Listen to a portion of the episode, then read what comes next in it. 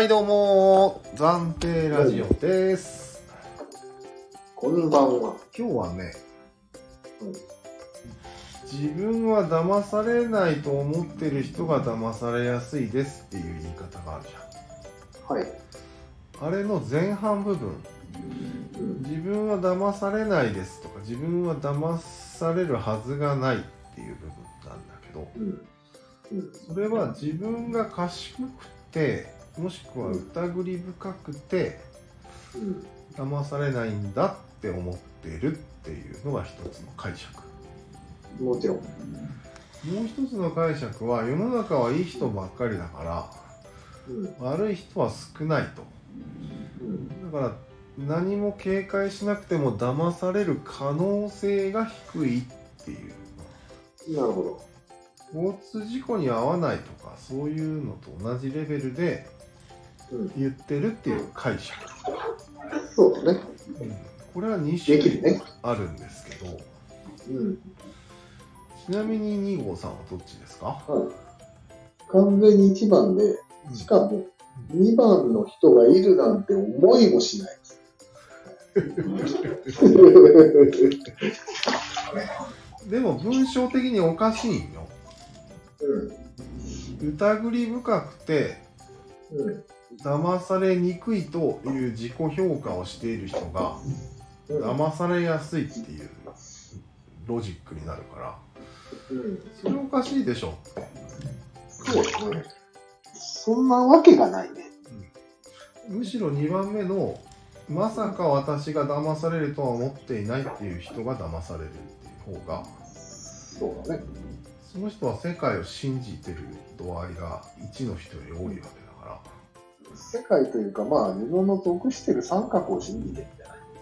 そうそうそう。日本とか、まあ安全な国じゃん。そういうのから始まって、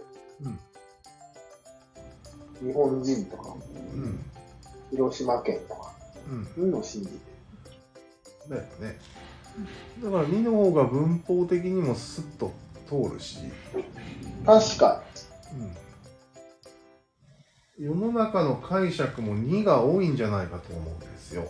そこがね、僕はあえて言わない、聞かないと思う。ニュアンスとしてはもう、その人は自分は騙されない頭のいい、疑り深い人間だと思い込んでいる人がっていうニュアンスでしか話されてないと思う。むしろそんな筋の通らないことを言ってんの？バカだから。バカだから待て。もしくは言いたい欲が勝ってる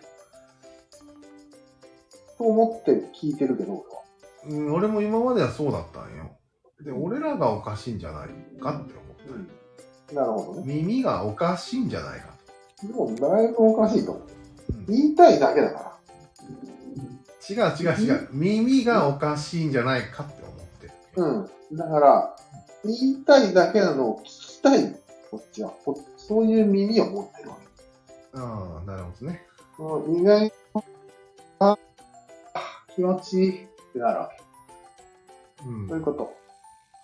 まあ、そういうややこしいことは言わなくても、結局当たり前のことは普通の人は言わないっていう感覚なんじゃないの？わざわざテレビで言うんだからっていうことだよね。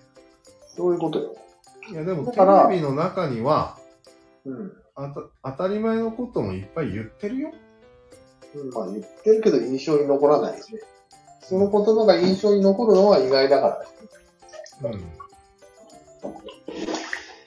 まあ今となってはもう意外性もクソもない、見崩された言葉だけど、まあそこはいいとして、耳がおかしいんじゃないか説っていうのはあるよねっていう話ですよ。あるね。ある。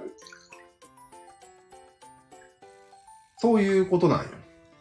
それって結論なんだ。そういうことなんだ。もう我々はだいぶ耳がおかしいんだ。耳がおかしい、まあ、解釈がおかしい。なんでそれはそうなっちゃう理由は？いや、理由は俺が今言ったようなことでいい。いやー、そもそも言い方が曖昧っていうか、どっちとも取れる言い方をするからいけないんだよね、まず。だから、あながち 100% おかしいっていうふうに言い切ってもいけないんだけど、まあ、多いか少ないかは別にしよう。何割かは人を信じることを主とする人がいるわけ。そういう人が、まあ、3割でもいたとしたら、そういう人たちが騙されやすいですよって言ってる。至極真っ当な意見だと思うんだよね。真っ当だね、そうすると。そんなことはわざわざテレビで言わない。言います。言いません。3割もいたら言います。そうなの？その3割の人をちゃんと助けないといけないという使命があるからね。テレビにはそういう、なんていうの？なるほど。情報を提供する。わかりました。じゃあまあそんな感じでいいですかね、今日は。今一つ得たのは、俺らがだいぶおかしくなってる可能性。そう、可能性がある。それは捨てがたいです。そこだけは。